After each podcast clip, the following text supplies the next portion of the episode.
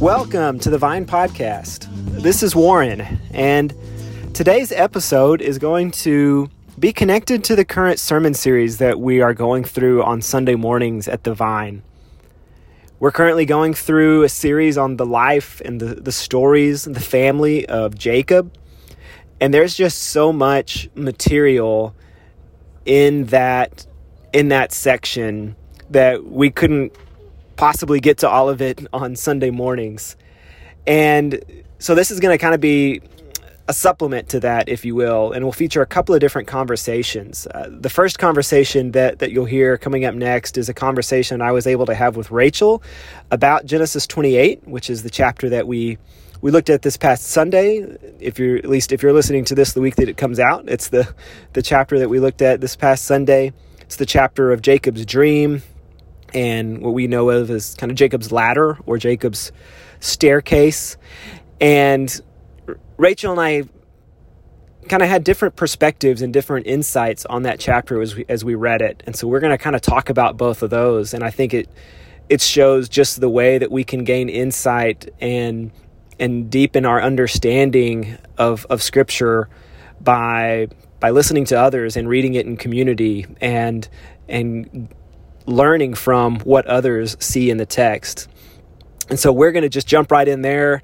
If we don't really do any background work or setting up of Genesis 28, so if you want some of that, you can of course just kind of skim over the chapters leading up to that chapter, or you can go and and watch the the sermon uh, as part of the worship service on our YouTube channel if you haven't had a chance to to do that yet.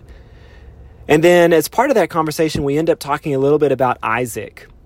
And so after that conversation, Terry joins me for a conversation more specifically about Isaac and and some things that we can can take from his story and some rabbinical teachings. We look at some rabbinical teachings and and thoughts about Isaac and his life and, and his legacy. And there's there's some interesting stuff there. I think there's some stuff that humanizes Isaac that again kind of deepens our our understanding of of scripture and I think helps us to explore it in a little bit of a different way and it's it's a conversation that I think we both found interesting and and hope that others do as well. So we hope that you gain something from this episode that it it causes you to to explore and to uh, to maybe and hopefully find some some insights from these stories that will that will be impactful and, and meaningful to you in some way. And so here first up is the conversation between Rachel and I on Genesis 28. When Jacob has this encounter with God, he has a really interesting reaction. So he's seen these angels going up and down on the ladder to heaven, and he basically gets proof from God that God is at work and that God is in that place. And what Jacob says is really funny, but accurate. He says, Surely the Lord is in this place, and I did not know it. So, for some reason, Jacob didn't know that God worked in that place. But what kind of bothers me about it is that it seems like Jacob is a little bit oblivious to his whole family story, his whole line of faith heritage that he's had. Jacob is the son of Isaac and the grandson of Abraham. And when Isaac sends Jacob to go look for a wife, he specifically tells him, May the blessing of Abraham be upon you.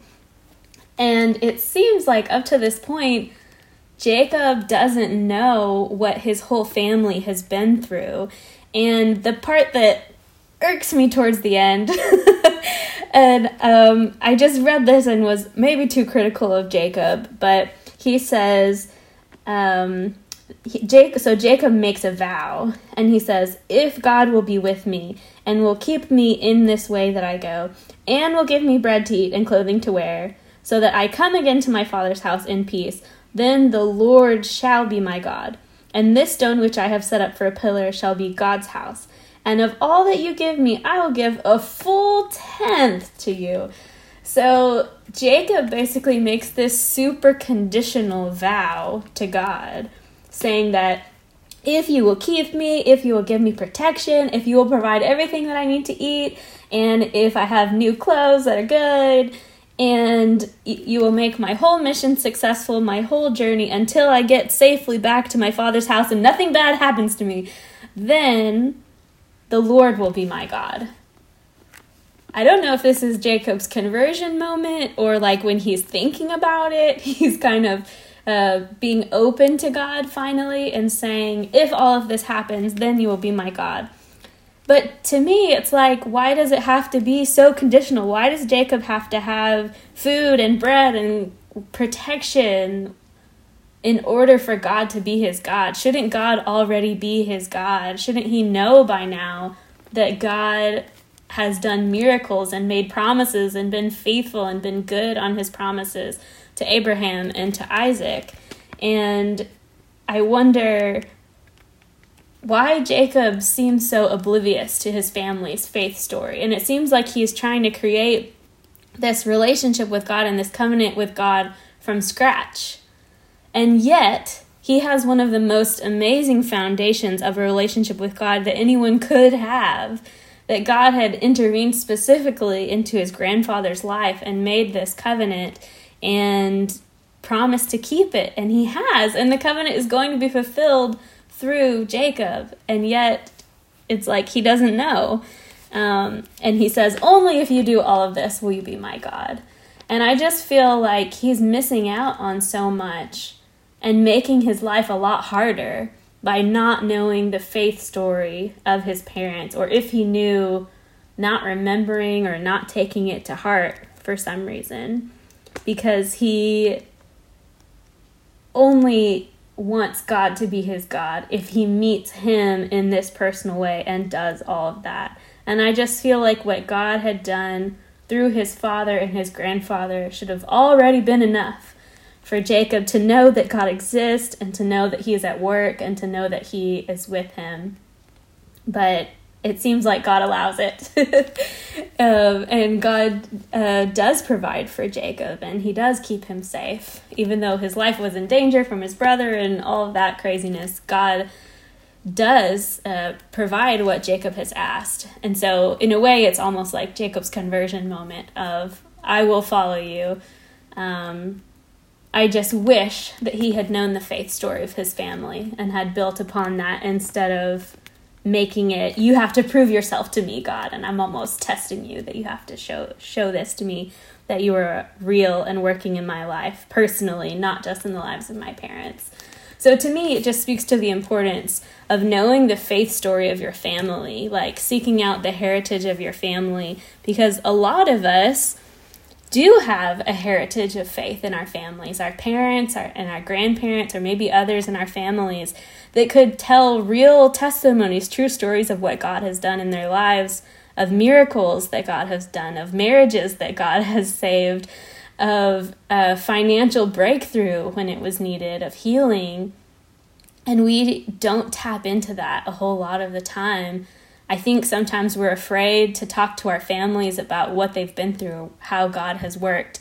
And I think that this story is a maybe a teaching to us that it's important to know the history of how God has worked in our families and that it's worth it to take that time to ask your parents what did god do um, what has your relationship with God looked like? And what stories do I need to know so that in my relationship with God, I'm not just starting from scratch, but I already have this history and this foundation of who God is and how He works in our families.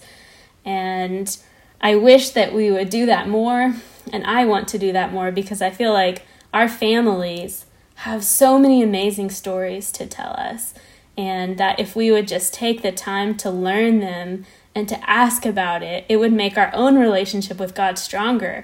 And we wouldn't need God to prove himself to us so much because he already has. He already has through our families. And for those of us who have messy family backgrounds, maybe it's not really a story of faith, but a story of lack of faith. I think it's important to ask about those too and to ask, how did you miss the blessings of God, or maybe what mistakes did you make? Um, and to just let our parents and our grandparents or other family members tell about their walk um, and it might be a lack of a walk with God.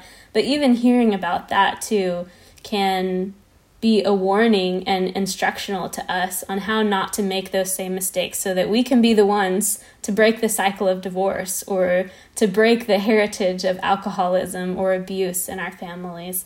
Um, so that was just kind of something that jumped out to me when I read this story of Jacob's encounter with God at Bethel and seeing the angels going up and down on the ladder. He learns that God is in that place and he didn't know it before.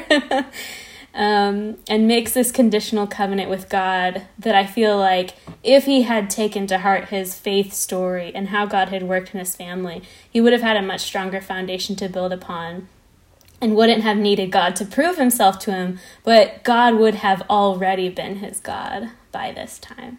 You know, this is this is I think one of the the reasons that I think it's so good to talk about scripture in community and with other people because so when I read this chapter, I did not I did not have that reading at all, really. Um, but I think it's a great it's a great way to read this chapter, and I think it's a great um, treatment or reading of of kind of Jacob's response in this chapter that I think is is certainly there. Uh, it's just not how I it's not how I read it, and so I'm I, I think it's a, that's the benefit of being able to to come at scripture from different perspectives and and um, and to to talk about and study scripture in relationship and community. So I'll just kind of start there, and so I'll get to kind of the way that I read it in a minute. But I think you know a couple of things that, that what you were saying made me think of. First of all, like I said, I hadn't I hadn't really read that into this in this chapter, but I had been thinking about and, I, I even have in my notes a phrase that you said about breaking the cycle that that was I had that in my notes for for a week, I think a week or two after this, but that that we do see these cyclical mistakes in the lineage of Abraham that people keep making. And it's like, yeah, at some point someone has to break the cycle of that. Um, and and we tend to pass down our hurt and our brokenness and and at some point what has to happen is someone has to to deal with that and to to heal from it so that they don't pass it on. And I think we see a lot of of passed down hurt over the line of of Abraham's lineage and family. The other thought that I had is that you know so this is just me thinking first responses to what you're saying. So, okay, so just go go with me here for a minute. I think you could sort of kind of take your your reading of this almost as as maybe the failures of Isaac too. Because even if you think over the course of Genesis like we've got all these amazing stories about what Abraham did. We've got all these amazing stories about Jacob. We've got all these amazing stories about Joseph. We have almost nothing about Isaac as far as like what he did. Um, I mean, he repeats the the mistakes of his dad, um, and that's kind of it. And then he blesses his sons. Yeah, and there's, even there's, that blessing is super messy. Right, it's like, every, everything's kind of one? messy. Why can you only have one? yeah, and there's just there's there's really not a lot there, and and I've really started to see. I think even in just the reading that I've done for this series on Jacob I think a lot of what it has caused me to, to do is kind of think about Isaac in some different ways. And we, we, we hear this repeated phrase, right? Like of the, the God of Abraham, Isaac, and Jacob. And yet, you can easily do a full sermon series on Abraham, Jacob, and Joseph.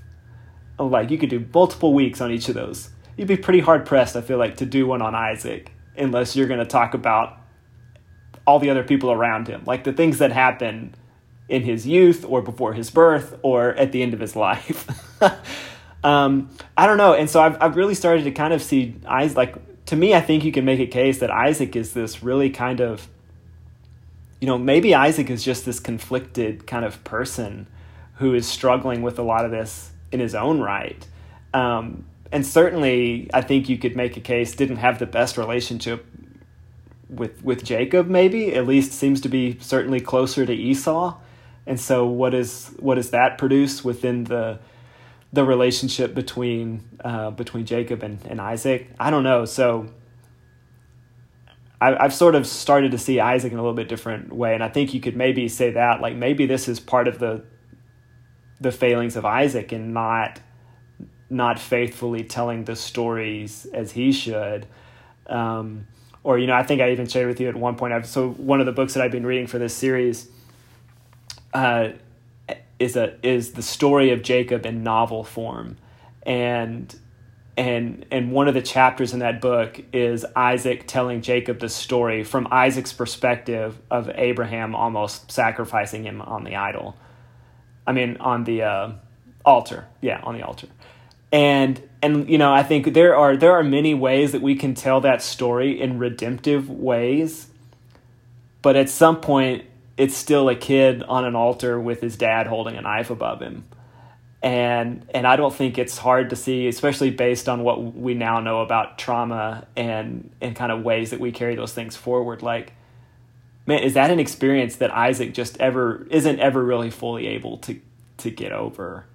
Um, and so I know that's you know for some people that's a little bit reading into it and things like that. But it is interesting. It has become interesting to me that there's just not a lot that we know about Isaac. Um, and and perhaps you can see that then in what happens with his sons. Yeah. And there's even that element of relational competition um, for Isaac because right. he was the second born when it, it's like it was God's plan for Isaac to be the firstborn, but his parents did this whole scheme and so now he is the second born behind Ishmael. Right. And so there's just a lot of messiness and conflict because of that too. And so maybe Isaac struggled with identity like yeah. am I really the one to carry God's promise down the line because there's this other brother who was before me. Um so yeah, I think that there's maybe you could do a sermon series on Isaac. um, but you could, would, but it would be a lot of filling in gaps. it would require imaginative reading and just kind of considering yeah. what are the possibilities because the narrative doesn't spell it all out for us. Yes, and so I think for that, that's why I love podcasts because I think it makes good material for podcasts, and is material that I'm much more comfortable bringing up in a podcast than I would be preaching it. Yeah, because um, I think it's a way of humanizing the story. That when you start start thinking about Isaac just as a person, it's like, yeah, I can completely see how he would have some issues parenting twins who are already sort of given to competitive nature, like yeah, I can see where that would cause problems. And even with thinking about Rebecca, about his wife, right? Like there's there's deception across her whole family. Like her brother is Laban, who is very we're going to find out is very deceptive. Uh, she, like really like we all we have of her really is deception, right? With with she's the one who goes to Jacob and it's like, "Hey, we should do this so you get the you get the blessing." Um, she's not really portrayed in the best of lights in in the story, and no one from her family really is, and she kind of passes that down to Jacob. It seems like, um, and then him and Laban go back and forth with deception between each of them. yeah. So, yeah, it's just it's a messy family, mm. and just a lot of messiness. So, to my point of like knowing your family's faith story, is it hard to like talk about that to like ask your parents or your grandparents about their faith stories if you know there's some messiness along the way. mm. um, and is it still worth it? Like, is are those good conversations to have? And is there potential for healing um, for your family members to talk about their history and their past and how they knew God or failed to know Him until a certain point, like Jacob? Good question. I think the answer would be yes, but but yeah, you know, and I, I think certainly as someone who has multi generations of of sort of Christian belief in my family, I I can see the benefits of like I feel like I was sort of handed, you know, the faith of of of my parents and, and grandparents and and at some point you've you've got to make that your own faith. But I think it, it gave me a good foundation to build off of and to to explore on my own for sure. Yeah. Yeah. And yeah. maybe I was too critical of Jacob. Maybe that is what he's doing in this story. Is this is the moment where he's starting to make it his own. um, and starting to say, You will be my God, like not the God of my parents. I know you're the God of Abraham and Isaac, but then you will be my God. And that is what happens. So God becomes Jacob's God, and then from then on, he's referred to as the God of Abraham, Isaac, and Jacob. Right. And so I think it's significant. Jacob had to agree and be in that covenant and say, Yes, you are my God too, not just the God of my parents, but mine too. But I just think that if we know what God has done in our parents' lives, it, that at least gives us a head start. Like we don't have to start from ground zero of knowing God. There are so many stories that could inspire faith in us. Yeah, very true. And so to go to, so you started with, so I said I'd come back to kind of the way that I read it. You you started by reading the or referencing the verse where Jacob says, "Surely the Lord is in this place, and I did not know it." and so that was really i think what i keyed in on in going through this chapter and this idea that and i think you see this a lot throughout scripture in the old testament but at this at this time it seems like from what we know about these people and this this kind of time in the world and all those things that people had sort of a very territorial view of of gods and i mean monotheism was not the the primary mode of operation for people in this day. It was a very polytheistic, you know, environment, and you had a god who was a god of these people and a god of these people over here, and so gods were very much tied to land and people, and and so it seems to make sense for, to me then that as as Jacob leaves his kind of people and his home and is in a new place now, and now he has an experience with God in this new place that Jacob seems kind of surprised by that. Like, oh, the, the God who was the God back at home is still active here in this unfamiliar place. And so, when his response then that, that you referenced, that you kind of read as conditional, which I think is certainly there, um, and after you brought it out, I certainly see that. I sort of read that as, okay, well, well then if, if god is going to keep going with me forward from here into new places into this country that i'm not familiar with then then that's going to sort of mean something to me and and is going to show me something about God that that I didn't that I wasn't aware of before, that I didn't know before. And it's sort of this kind of revelatory moment for for Jacob. And and I think again sort of like the the application of that what it makes me think of is that like we don't necessarily have that same theology so to speak, but I do think we all have places where we are sort of more able to experience or feel the presence of God. And that maybe I've got this place where I can connect with God and I feel God in this spot in my house or in the worship center at church or when I'm sitting at the beach or in the mountains, or we all have those those places, right, where it's like, man, I just feel really connected to or God camps here. Or retreats. You yeah, really camps, retreats, God, and you're like, right. oh, is God still going to be with me when I go to school on Monday?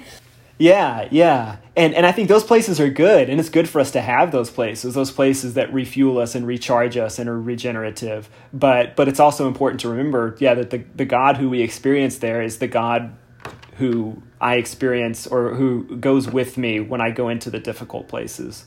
When I go into the places where it's harder for me to see and where I go whatever that looks like for people um, in, in difficult relationships or at work or at school or in, in times of um, where I feel like he's distant, like the the God who we meet in, in those familiar places goes with us into those places as well.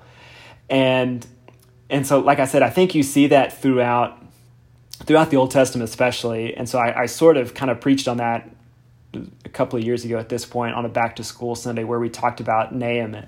And so Naaman's got so I won't go through the whole story of Naaman, but basically he's got leprosy. Someone tells him, "Hey, you should go see this prophet Elijah in this other country, this other god."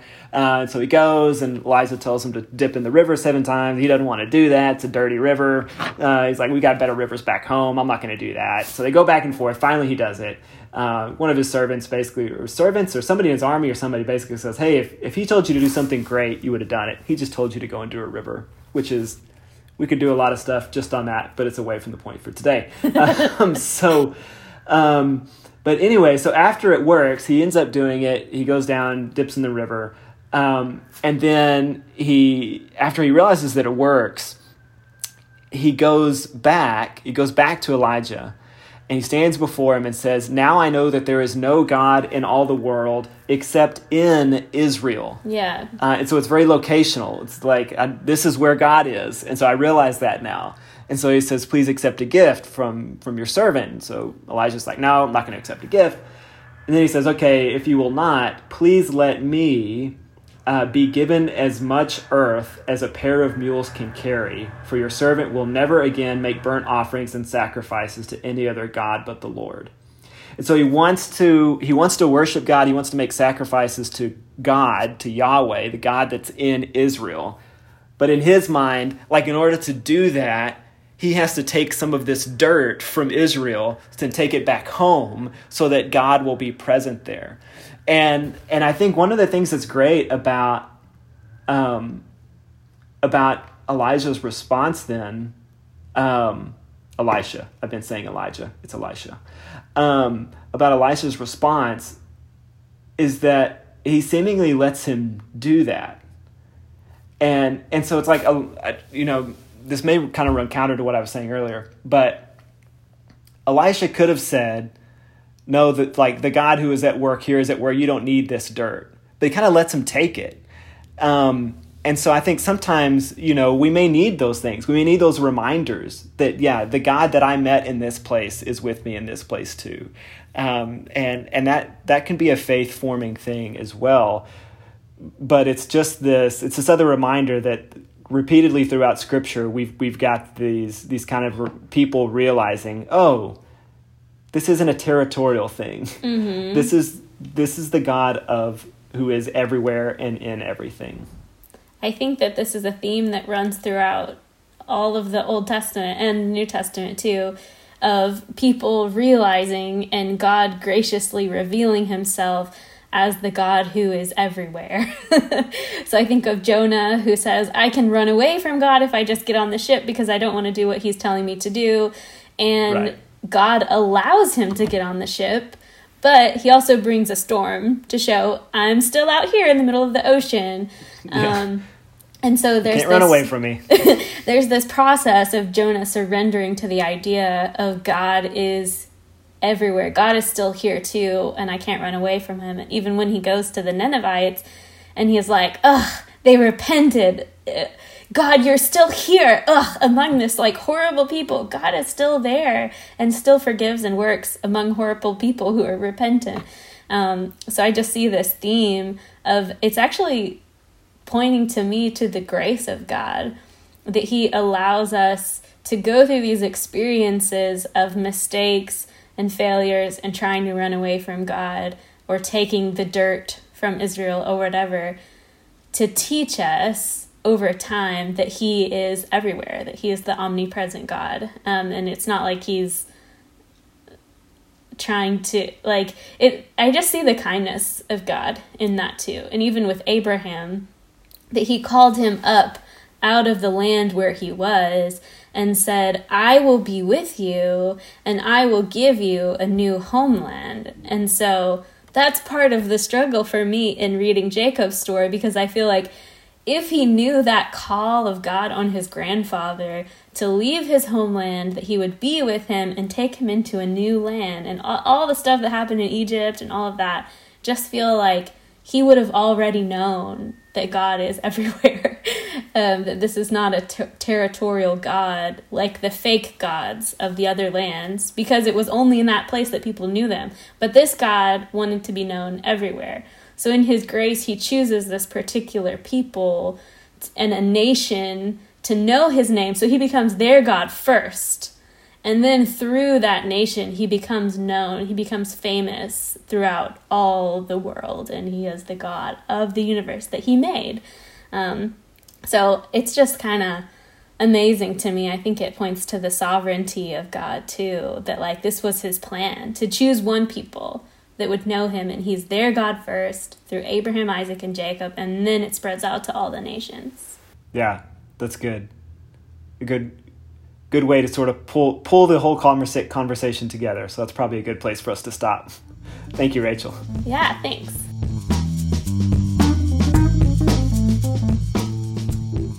Okay, so now I'm here with Terry. Welcome, Terry. Good morning, Warren. Thank you for, for spending some time with us today. So, Rachel and I just had a conversation about Genesis 28, very specifically about that chapter, uh, as kind of a complement to this, the sermon from Sunday. And so, Terry and I had kind of begun a conversation about Isaac specifically the other day. And so, we're going to kind of pick that up now because I think there's there's a lot more to think about and, and talk about with Isaac. And and so I think over the time of this series, just kind of thinking about and, and reading about Jacob and other things connected to this series, Isaac has really been someone who has uh, really sort of stood out to me and who I've sort of even gained more interest in throughout this series, even though we don't really know a lot about him. And but that that leaves us some space to fill in some gaps. And so we're just going to talk about Isaac a little bit today, some about his life and story, what we know about him, and then maybe some t- some things that we can take from that and learn from that and and, and kind of take away from his story. What do you kind of see in Isaac's story, or what is of interest to you about Isaac himself? Yeah, I'm probably like you, Warren, or maybe others that I think of Isaac only in connection often with Isaac and Abraham, that connection, or Isaac and Jacob, uh, or perhaps Jacob and Esau, in that connection there. Yet to actually look at Isaac as an individual man in the Bible, you know, one of the three patriarchs.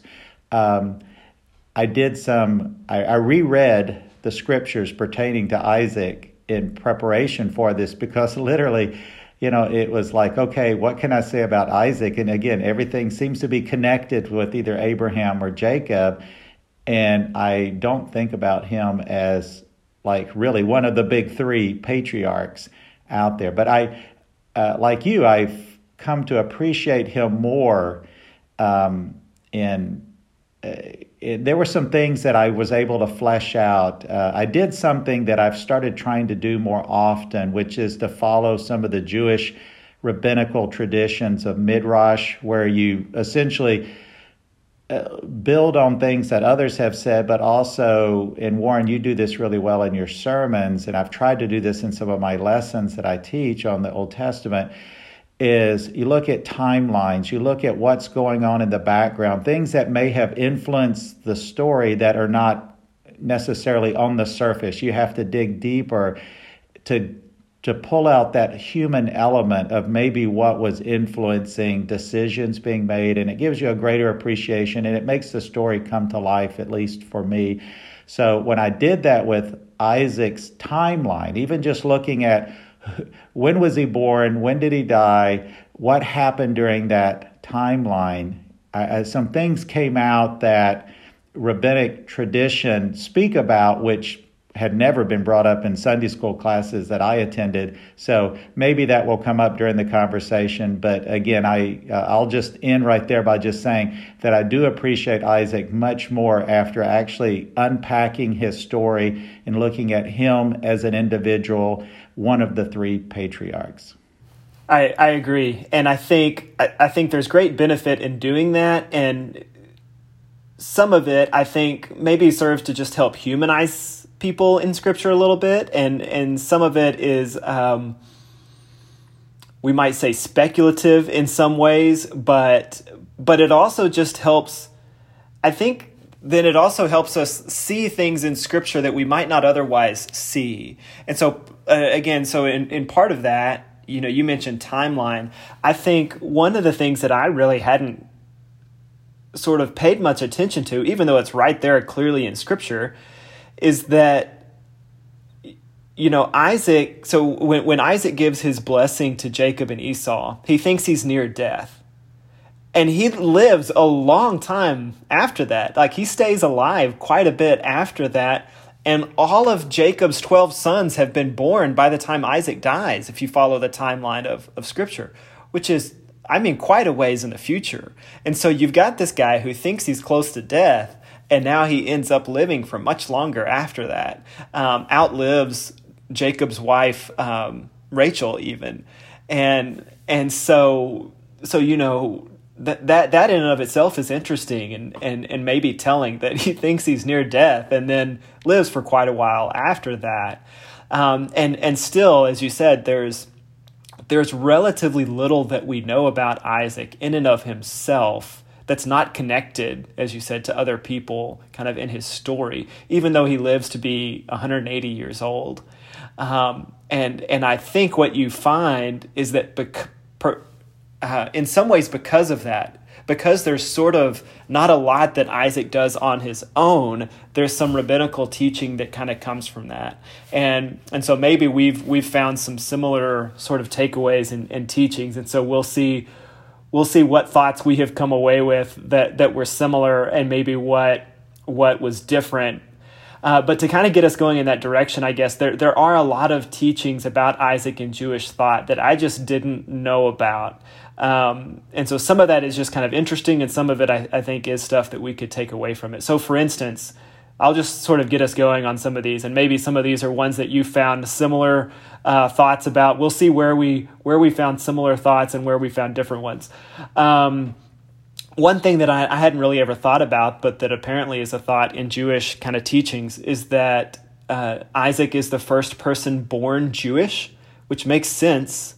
Um, but and you could kind of make a you know Ishmael is born of of Abraham, but goes and kind of has his own lineage.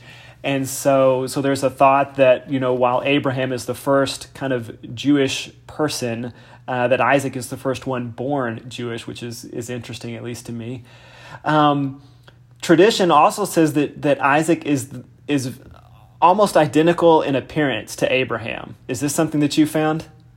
No, I didn't, but I found so many patterns in Isaac's life that pattern directly from Abraham. I mean, I think, I think he really mimicked his father. So if his appearance wasn't necessarily like him, at least his behavior in many ways was like him, though he was in some ways. As, Yes, and though he was not as robust, he was not.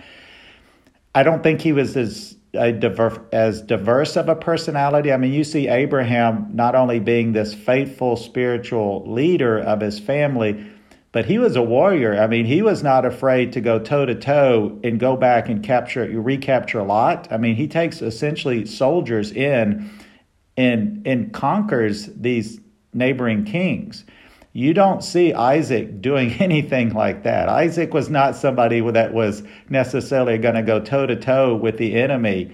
Uh, you see this shield of protection around Isaac. Yeah. Um, and, and him, you know, pulling off some of the same crazy stunts that Abraham did about, you know, his wife being his sister. But, uh, but again, I had, I had not run into the, uh, that he actually looked like Abraham. So yeah, there, there are similar patterns in their life, but their personalities seem to be very different. And I'll come back to that at the end. Um, but yeah, similar patterns. One of those patterns, as you said, is, is Abraham and Isaac both kind of try to pass their wives off as their sisters for fear of what will happen to them, both with Abimelech. And so, so there's this thought in some rabbinical teaching that that one of the explanations for Isaac's birth was that he's actually Abimelech's son. Um, and I'd never heard this before, but that um, that you know Abraham and Isaac. I mean, Abraham and Sarah had been unable to have you know children, of course, for many many years, and so then after they leave, there's a thought that well maybe he's he's Abimelech's son, and so that as part of of kind of dispelling that rumor, God kind of forms Isaac to be the spitting image of, of Abraham, so that there's no question this is Abraham's son. And whether it's Abimelech or someone else, uh, there's there's that thought that because it took so long for for for Sarah to get pregnant, that to make to make Abraham or to make Isaac be almost identical to Abraham would have sort of confirmed that this is Abraham's son this isn't someone else's son. Uh, this is Abraham. So there wasn't any question about you know whose son this was. And there's even a point in in one of kind of where where Abraham's lineage is listed, where it's listed repetitively twice that Abraham is the father of Isaac. And so there's this thought that it's repetitive in order to drive home this point that this is Abraham's son. It's not anybody else's, and and that their their physical appearance being so uh, resembling each other so much sort of is seen to kind of drive home that point. and there's a deeper kind of spiritual element to that that i want to finish with so we'll come back and, and finish with that another thought that i'd never heard before was that the sacrificing of Isaac is actually brought about by Isaac himself to an extent. Is this something you came across? No, I, I did not come across that. You dug a lot deeper.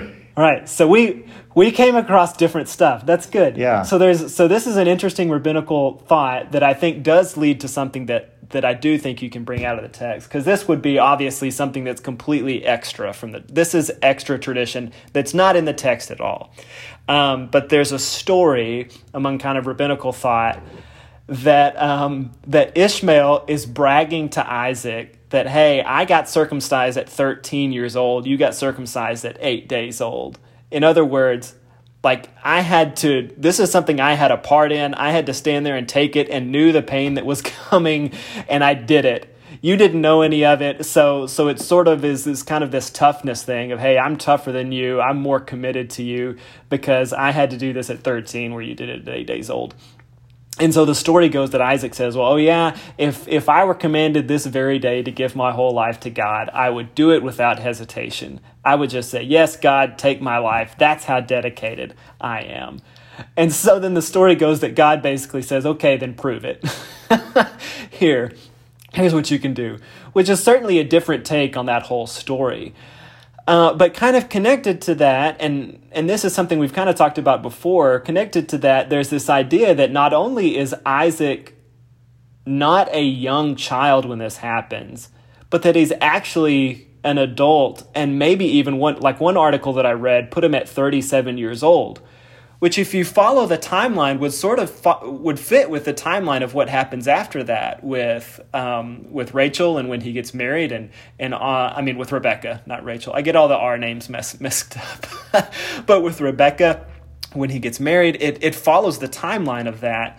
But to think of him as a 37 year old man going through that is a very different image than I think sort of some of the images we, we see sometimes of Isaac as as a young boy. And so that's where I think there's some rabbinical thought there that in some ways is very sort of outside of what we read in scripture and would just be we might say speculative or like you said in, in a lot of midrash thought there's there's there's kind of some filling in of the gaps um, that that we don't have but but then the other side of that this idea that hey isaac is, is probably a lot older than we would typically think i do think fits with the timeline of what we read in scripture even though it's very different than maybe the image that we would have in our head. Yeah i, I did come across that thought. Uh, we know that and this is in the scripture um, you don't have to dig very hard looking at ages that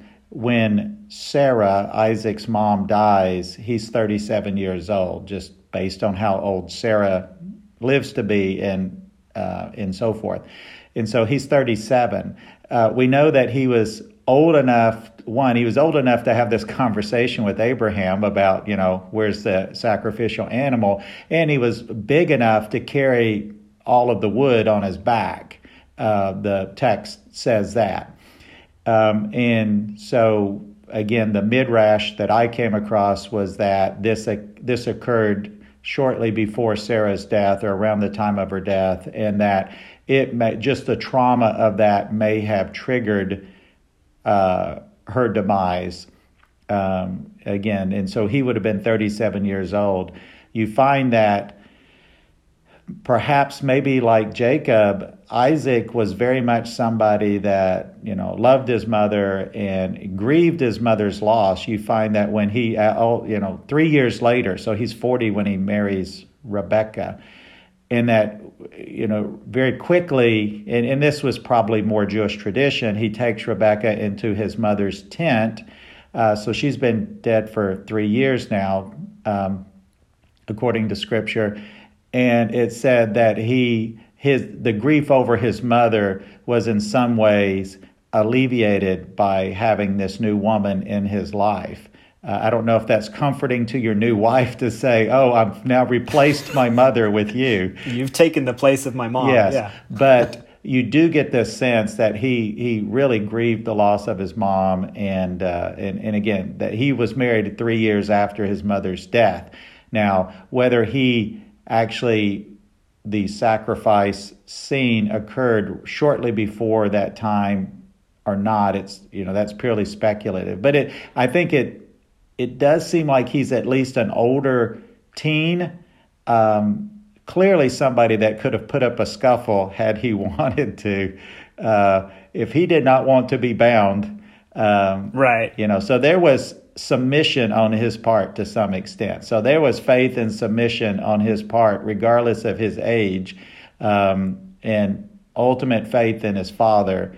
Um, there that again i think it points to the character of isaac now you and i have spoken about this what did that ultimately do to his relationship to his dad and how did he see that whole event uh, did he see it as really just testing abraham's faith or did he see it as, Dad, you, you really were going to do this? You really care so little for me, or I am nothing to you that you would be willing to do this? Uh, and you know what does it say about his God that would even ask this of his dad, even though you know we know the end of the story. Um, but that's got to be fairly traumatic, um, I would think, uh, the way I would view that in today's culture. Yeah, absolutely. And so I think we could, and that's sort of what we kind of got into with, uh, or how we kind of started talking about Isaac in, in the discussion Rachel and I had is that, yeah, what is, what does that experience do to Jacob? And you could certainly, I don't think it's difficult to see how that would lead to a complicated relationship that he would have going forward, both with his dad, Abraham, and with his God. Um, that that even if it brings some level of intimacy and closeness, that it would it would perhaps also lead to complications, which I think you can see even you know in Jacob's life that Jacob is someone who continually seems to be wrestling with God spiritually, which we we see embodied in this very uh, literal story of him wrestling with God, which we'll get to later on in the series. And I think we could, I don't think it takes much imagination to see Isaac as someone who, who is wrestling with his faith as well. Um, especially considering he's the one bound bound up there on the altar. And so, uh, so, so kind of ta- taking that and going from there, I, I did I did find several interesting things just kind of about how Isaac is thought of and sort of the character of Isaac and the faith of Isaac in Jewish thought.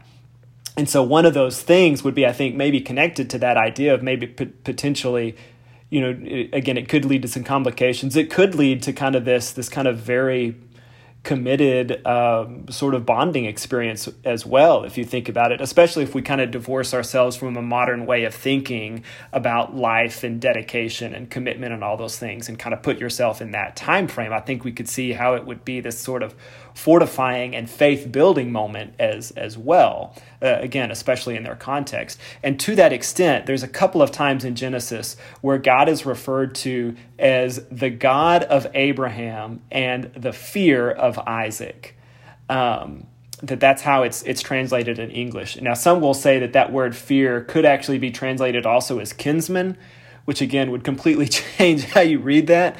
Um, but even if you hear it as the fear of Isaac, there's a thought of of again how that event could have shaped his perception of God going forward. And maybe fear there is meant to be read as as sort of an intimacy and, and that that that God is very that, that Jacob has very much a reverence for God and, and has an intimate sort of connection with God, which is sort of how he's thought about in some rabbinical thought, which is where I'll close out in a minute. Um, but but yeah, you can hear just even poss- different possibilities just in that in that label of that that he is kind of known as the fear of of Isaac. Um, and so as you kind of as you said as you as you've kind of re-explored and, and gone back and looked over Isaac's story, what do you find or what stands out to you as perhaps things lessons we could take from sort of the, the character or the person of Isaac? What do you see as kind of the character of Isaac in the stories that we have? Yeah, I think at first I approached this, and Isaac seemed to be one of those characters where things were either done to him or for him, but he did not necessarily take the uh, impetus himself. And I, but as I reread his story, I see a shift in who Isaac is and his faith with God. You know, I think no doubt, like most children, even young adults, you know, you reach a point where your parents' faith that they've instilled in you, in the stories they've told, and and their relationship with God, you have to take ownership of, and it has to become your own genuine faith. And at least in the story, as I was reading it, it, it appears like that that may have happened during the famine when he and Rebecca uh, go to the to the coastal area where the Philistines are, where Abimelech is. God specifically says, "Don't go into Egypt. Uh, you know, go to that western Negev area, the Gerar, where Abimelech is." And God blesses him over and over and he becomes so prosperous that you know it actually creates problems there because they have water rights issues. And every time he digs a well or opens a well that maybe Abraham had dug it's it produces water. Um, and then that just creates another point of contention among the other herdsmen in that area. And it eventually he has to move to another area just to at the will of Abimelech, who says, you know, you're you're too numerous, too powerful, um, and he does that. And then at that point, uh, and I forget exactly which well. It's, it's I think it's when he's in Beersheba. It says he begins to call on the name of the Lord, or he calls on the name of the Lord there. Um, and you see that in Old Testament kind of language as being the point where their faith becomes real and that that relationship with God becomes the overriding factor in what they do, what they think. Um, and so I think he experiences God's faithfulness in his own life, how God blessed him. In fact, the blessings were so clear that even Abimelech came up and said, It is clear that God is blessing you and in fact, we don't want you to come back and hurt us in any way, or, you know, that maybe the thought being, if God will do all of this for you, we don't want to be the people that get you upset because your God may actually bring a curse on us. Uh, you know, this thought of blessings and cursings is woven into this story as well. And so it is obvious, even to those around him, that your God is blessing you mightily in everything you do. And I think that faithfulness in Isaac's life, he recognizes that, and it says he calls on the name of the Lord. Again, I take that to mean not in some, you know, liturgy form, but literally God becomes, you know, his his uh, the the his the one that directs his life, that orchestrates his life. He shapes everything around what does what does Yahweh want. Uh, and so that's one of the things that I took from just rereading the story is I think his faith became a genuine faith. And that's also when he, I think he understands that the power of the patriarchal blessing, you know, what you say matters, uh, and that God will bless that blessing. I, as a human, will bless you, and I have no power to make anything happen other than to give you stuff. But it's ultimately what I say will have power because I am God's instrument uh, in this land. And you see that he understands that he will be the seed through which Abraham's blessing um, is transmitted. You know, he, he's bound to have heard those stories over and over again about how God promised his dad all of this stuff, all of these things you know, including, you know, becoming a nation, becoming very populated, to take possession of the land. Because you see, Isaac at some point, when it's clear to him that Jacob is going to be that person uh, of the two boys, he he essentially bestows that blessing on Jacob. That was not the first blessing. That was not the blessing Jacob stole. That was the blessing that Isaac clearly gave Jacob, knowing that, okay, it looks like you're going to be the child of promise. And so I am bestowing that blessing, the one that was given to Abraham, the one that was given to me. I am giving that to you, Jacob, uh, and you'll be the fulfillment of Abraham's promise uh, from God. Yeah, and you know, I think in in those those stories that you were referencing about the wells, which are in, in Genesis 26, I think there we we find not only I think potentially some differences between Isaac and Abraham, but I think you also see there embodied some of how Isaac is really sort of held in, in Jewish thought now. Uh, so, for instance, as you kind of mentioned earlier, um, when when when Lot is taken to into captivity, Abraham's response is very much a military type, oh, you know, kind of response. He goes in, uses force, gets Lot out and that was kind of Abraham is very much sort of a go getter. He's a mover, he's a shaker, um, and he's going to use kind of whatever means necessary. Sometimes that's diplomatic, sometimes it's military force, um, and that's kind of how he goes about things.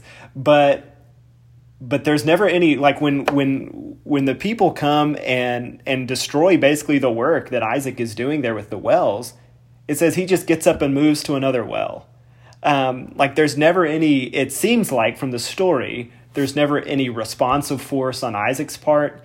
Um, he he's just seems to be a person of, of sort of peace and restraint which is how he has kind of come to be known in a lot of jewish thought and teachings. And so again this is one of the things that i kind of read that i didn't know about really all three of the patriarchs abraham isaac and, and jacob. There's this this thought that sort of there's there's a piece of the character from each of those men that is kind of uh, seen and and and sort of um, that is carried down through the Jewish traditions that you want to kind of be embodying as a Jewish person, and I think this would hold true for for Christians. Uh, as well, something good to kind of see that there's a thought that sort of it is Abraham's kind of love and uh, there, there's kind of that the idea that the love and the expansiveness to an extent of, of Abraham is carried down. That for Jacob, it's ironically the truth. Jacob is known sort of as truth as Jew, in Jewish thought, which is interesting that he is originally known as someone deceptive. Um, but that with Isaac, with Isaac, it is his awe and his reverence for God and his self discipline, and really this reverence and awe that leads to his self discipline as a person, that is sort of seen as the character of Isaac and what he passes down sort of through the, the Jewish tradition and line. And, and I think that's interesting, and I think you certainly see that in his, you can see that in the stories, that he does come across as someone who ends up developing this awe and this reverence for God and that that leads to him being this person of self-discipline and restraint and peace which is how he's kind of seen in a lot of jewish teachings. And and while abraham as we've said was very sort of intrepid and, and adventurous isaac doesn't seem to to have that. And yet in their differences they are both fulfilling the purpose that god has for them and they both have a role to play in what in what ends up being carried out. And, and so there's this quote that I found from a, a rabbinical teacher. I don't, I admit it, from a Jewish kind of teacher. I don't know if this person would consider them, they, they were passing on teachings of other rabbis. I think I'm safe, safe to say that. Uh, and so I found this quote that I think is, is it kind of speaks to all that and is said very well. Uh, this person said, Abraham's true and only heir was Isaac. And although Isaac's emotional character was different, even opposite from his father's, both were committed to the dedication of their respective traits to the service of their creator and purpose, rather than the fulfillment of their own particular drives. Indeed, it is only through Isaac that Abraham could develop into Jacob, the perfect synthesis of love and awe, expansiveness and restraint, passion, and commitment. As children of Abraham, Isaac, and Jacob, we too have it in our power to unite our diverse characters and drives to their common intrinsic end. And so I like that idea of, of kind of seeing them as these two very different people. And while the patterns of their life are in many ways similar, their, their, their, their, their emotional character, their personality is very different. And yet they're both working towards this common goal and, and purpose. And I think that's a great picture of, of Christian life and a great reminder for us as, as people who are called to be a united body and community, that there's space for all of our different giftedness and strengths and, and talents uh, and personalities to, to come together well and for a divine purpose when we're all sort of moving in the same direction. Um, and I think you see that in the New Testament with, you know, it's basically one person who, who kind of spearheads this effort to take the gospel to the Gentiles. It's Paul. That seems to be kind of, Paul has a gift for that, a personality for it, and he's the one doing it and spearheading all of it. And, and, and you see all these different kind of, um, gifts and, and, and traits being used by God for a common purpose and goal. And I just think that's a great picture of sort of church and Christian life. Yeah, no, I, I think that is a good application for us. And even though Isaac didn't do some of the things that his father did or that his son Jacob did, uh, you know, they, they uh, even though Isaac moved around a little bit, he really appears to have stayed in Canaan the entire time. He really never ventured outside of Canaan. Yeah. Um, interestingly, yeah, his name never got changed either. So. yeah, name never got changed, and and you know he never he's not even the one who leaves to go find him a wife back home.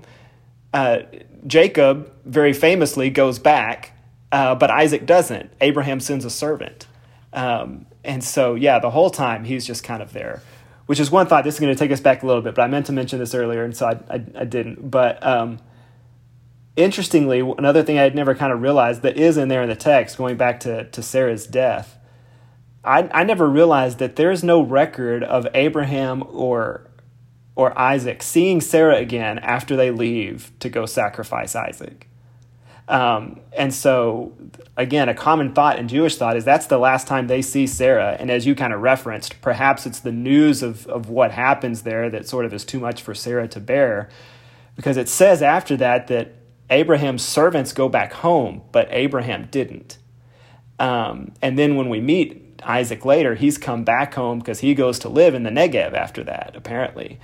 And so you can certainly see that as just this this event that even if it leads to redemption at some point in that moment seem to be it, it causes something within them um, and and it seems to be the last it seems to be that they don't see sarah after that which is just i'd never really seen or noticed that before and um, so i didn't mean to break our thought but i did want to mention that that that was another one of those pieces that i had never really kind of seen or noticed before yeah and um, uh, to go off kind of how death in this family tree may have impacted the family story. I, I ran across another rabbinical teaching, which is uh, again when you in the in the scripture, it's clear that um, Isaac is married. He has Jacob and Esau. They've already been born, and then Abraham dies after that. Um, and so, if you just follow the timeline, Jacob and Esau, who are twins, are 15 years old when Abraham dies. And we know Isaac goes back and attends the funeral. And also, Ishmael is there. It says both Isaac and Ishmael, uh, you know, bury their father. And I would think you know, for one, just in, in most normal families, your kids are going to see their grandparents at, at some point. So I don't know what connection Jacob and Esau had with Abraham. I, you know, in the back of my mind, I would have thought that they would have visited some. Uh, but even if they had not, or if it had been very limited, I would have thought that they would at least go to this funeral, that he would have taken his sons to see their grandfather buried, this great man of faith buried. And rabbinic teaching states that. So one is, you know, they spent they they they meet Ishmael. If they've not never met Ishmael before, they meet Ishmael. You know, their dad's half brother. Uh, which later comes up because you find out that when Esau finds out that my parents really hate the fact that I married these Hittite women, he's like, well, how can I get in good with my parents? You know, Esau wanting to please his dad. It's like, well, I'll go marry one of uh, Ishmael's daughters. Uh, and so they may have made this connection then at the funeral. I don't know. Uh, but the rabbinic teaching is that it was shortly after the funeral service that is when uh, Jacob basically uh, coerces the birthright out of Esau. That's when that event occurs, when they're 15 years old, and it hits Jacob what the power of a birthright is and what the impact of that could be in his life if he had that birthright. Um, but again, th- there's nothing in Scripture that tells you how old they are when that whole red stew, lentil stew episode occurs. Uh, but it does also add, I think it flavors, these are teenage boys and, you know, they're impulsive and they're doing some things that they don't maybe, especially Esau doesn't fully grasp the full long term meaning behind which uh, that seems to be one of his character flaws is he doesn't tend to be that forward thinking big broad thinking person. He's in the moment at the time. Uh, but anyway that was another one of those rabbinic teachings about this that episode between jacob and esau may have occurred shortly after the death of abraham making the boys 15 years old at the time well i know these sort of uh rabbinic looks at, at some of these stories are interesting to us. Hopefully, they're interesting to some other people as well. Uh, but I do think I think it helps us to humanize what we read in Scripture, and and to remember that these are these are people in people's lives, and and when we you know think about the emotion that goes into all this stuff and the other stories i mean as i said we've got relatively little about the 180 years of Isaac's life. And so, you know, obviously it's foolish to think we've got everything from from Isaac's life and obviously we don't have all the thoughts and uh, episodes and uh, everything that, that went on with him. And so I just think uh, these these are these are good I think exercises for us to kind of humanize some of these stories and and and find maybe some some hidden things in there that that we might have missed otherwise. One other quick point since you brought out how old he was when he died and then you you you mentioned the fact that when he bestows the blessing uh, he's nowhere close to being 180 you know. In fact it, when rabbinic teaching essentially looks at uh, the end of genesis and they kind of calculate backwards using joseph not jacob but joseph's age and calculate backwards how old everybody was and when all this occurred uh, have have come up with an age that he was 130 years old when he uh, is going to bless Esau and Jacob steals that blessing, uh, which means that he's a blind man living another 50 years in that culture. So the, you know here's this older blind man who's fairly frail and feeble. It sounds like who had, lives another 50 years, uh, which probably did reduce what he could do. you know, they're they're probably he's not going to go on any big long adventures yeah. at this point in his life. Yeah. And so, you know, for 50 years he's probably just taken care of by his servants, by Rebecca and uh, you know, and so that that's got to impact, you know, what he can do as a person uh, there. But anyway, I it it changed my thoughts about Isaac to think that he spent 50 years as this older blind man that really was more frail and, and not like Abraham, who seemed to be a go getter up until he, you know, died. Yeah, yeah. I think it's just another way it fits in with the pictures that we have of both of them. Um, I think in many ways, you know, some in some directly, even some of the stuff I read really kind of connected Abraham as more of an extrovert and Isaac as more of an introvert which made me appreciate Isaac even even more and feel a connection to Isaac. um, but you know, one interesting, another interesting thing I read about his blindness, again in some kind of midrash type thought. There's a thought that uh, that Isaac becomes blind so that he doesn't have to see the foolishness of Esau, which is interesting. Like God's sparing him, kind of having to see, because uh, I think, as you said, like he marries someone, uh, and I think it says she she became a source of great grief for Isaac and Rebecca. And so there's just a lot of Esau's life that that yeah he's he's uh, he's impetuous he's he's impulsive um, he doesn't always seem to make the best choices and so there's a thought that that God just spares Isaac from having to see all that by making him blind. yeah, and you know, bringing up just one last final thought uh, before we wrap up is you also see just as a husband that Isaac is the only of the only one of the patriarchs who was faithful to one wife. Yeah. You know, you, you don't have any indication that he was ever with another woman, that, that he loved Rebecca and that that's his only wife. Uh, even his father Abraham, who had had Hagar, uh, after Sarah dies, has another wife uh, and has lots of kids through her. Uh, and so Isaac's got all these step, you know, brothers and sisters from his dad for, through this next marriage that we don't hear a lot about that relationship either. And so there's these unusual dynamics that don't get brought up in the story, but you do just as the faithfulness of Isaac, not only to his God, but to his wife. Uh, it was a much simpler, less complicated relationship, it sounds like, between Isaac and Rebecca. Although she was a little bit of a schemer, it sounds like, but just a, a better relationship between the two of them than you see of like Jacob and Leah or right. uh, you know Abraham and even though he was very faithful to Sarah you have the whole Hagar incidents and then he remarries after her death so. right and that probably serves as a good transition because we'll get to Leah and Rachel next this coming Sunday in, in our series but yeah you even see with on either side of Isaac with with uh, his son Jacob and and Rachel uh, Rachel kind of gets impatient and says well why don't you just have a son with my servant Isaac's dad does the same thing. Uh, Isaac's dad and mom, you know, on the other side of Isaac, they do the same thing. They get impatient. But Isaac and, and Rebecca are also not able to have children. And we don't have, as you said, they seem to just wait.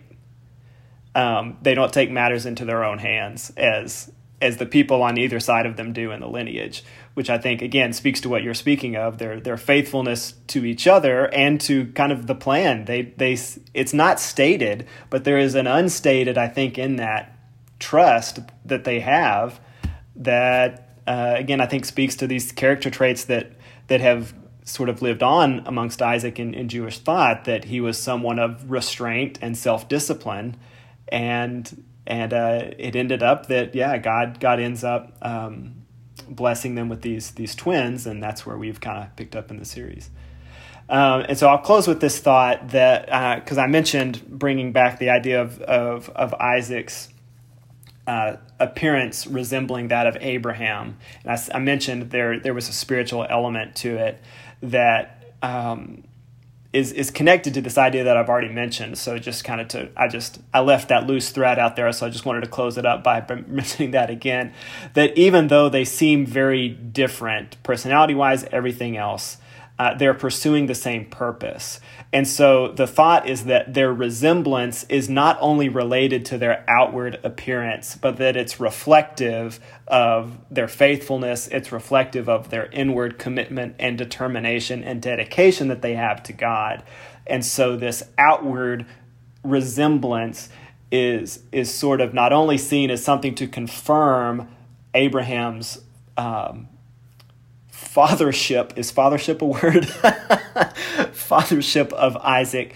But it also speaks to this resemblance that they have in terms of drive and purpose and, and dedication. So I, I, I thought that was interesting and, and that's uh, that'll be where i leave off today. Any any closing thoughts you have for us terry? No i, I think it is helpful that you know if you see uh, the adventures of abraham and just you know his character, as you said, he was kind of a man's man many times of, you know, he would take the bull by the horns, as they say, and if Lot's in trouble, I'm just going to round up an army, we're going to go get him.